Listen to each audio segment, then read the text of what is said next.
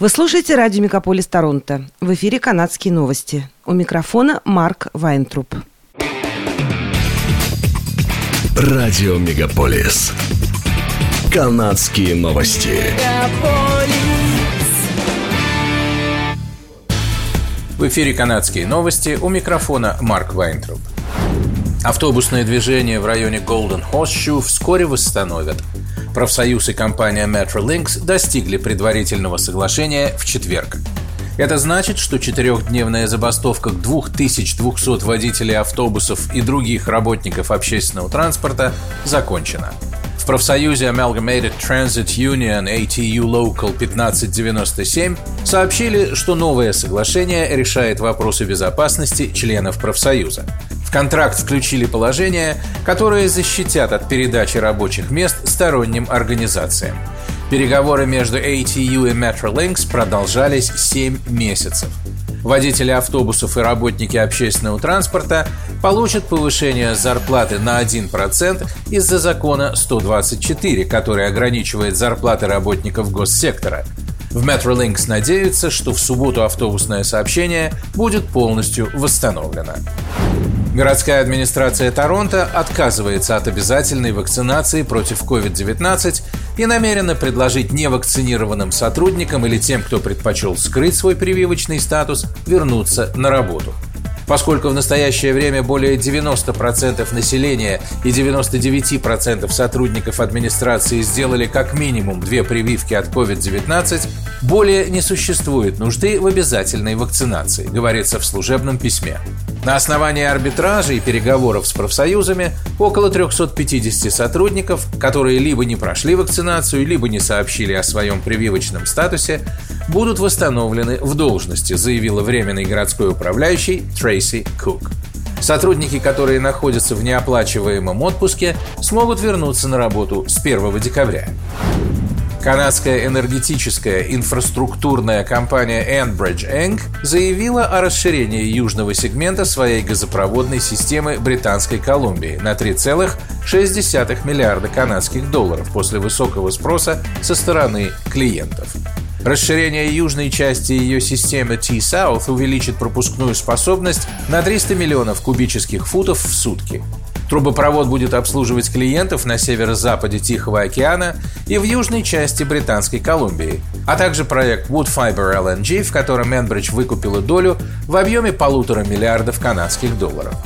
Канадская ассоциация энергетических подрядчиков заявила, что количество нефтяных и газовых скважин в 2022 году выросло на 27%, что является максимальным показателем с 2018 года. Значительное число канадских работников были уволены компанией Meta Inc., поскольку технологический гигант объявил о планах сокращения 13% своего персонала в попытке стать более бережливым и эффективным. Канадские сотрудники отделов творческого партнерства, отношений с клиентами и кадров компании написали о своих увольнениях на LinkedIn. В открытом письме основателя и генерального директора Марка Цукерберга говорится, что в общей сложности около 11 тысяч сотрудников покинут компанию. Сокращения являются результатом просчета в оценке роста электронной коммерции, который, по мнению Марка Цукерберга, должен быть постоянным, но в настоящее время он падает со своего пандемического максимума, говорится в письме. Канадские компании Shopify Inc., ClearCore, Hootsuite и Wealth Simple также провели увольнения. Сокращения также затронули Netflix, Microsoft, Oracle и Intel, а также десятки международных стартапов и известных компаний. Инициативная группа, известная как Ontario Place for All OP4A, проводит кампанию по оказанию давления на премьер-министра Дага Форда в отчаянной попытке сохранить прибрежный парк Ontario Place площадью 155 акров свободным, открытым и доступным местом. Группа просит представителей общественности подписать составленное письмо или написать собственное письмо, адресованное Дагу Форду, его министрам инфраструктуры и туризма, культуры и спорта, а также мэру Торонто Джону Тори с призывом пересмотреть планы провинции по реконструкции этого популярного городского места отдыха. Представители группы Ontario Place for All также напоминают, что Ontario Place – это государственный объект, который был предназначен для упрощенного доступа населения к набережной Торонто. Объект справлялся со своей задачей на протяжении 50 с лишним лет. Будущее его следующих пяти лет должно определяться общественностью, а не коммерческими интересами частных компаний.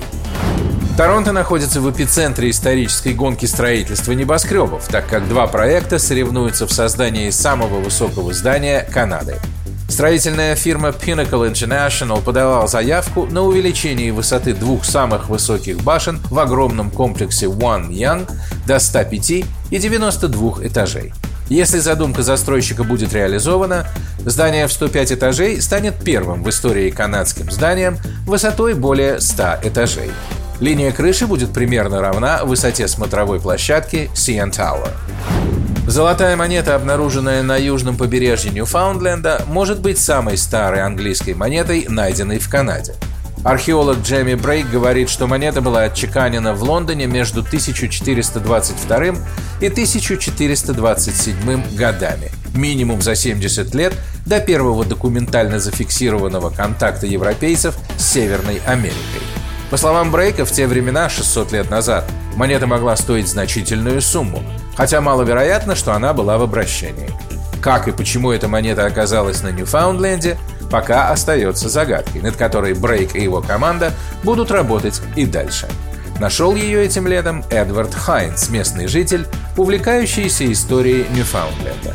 Точное место находки держится в секрете, чтобы не привлекать в этот район искателей сокровищ.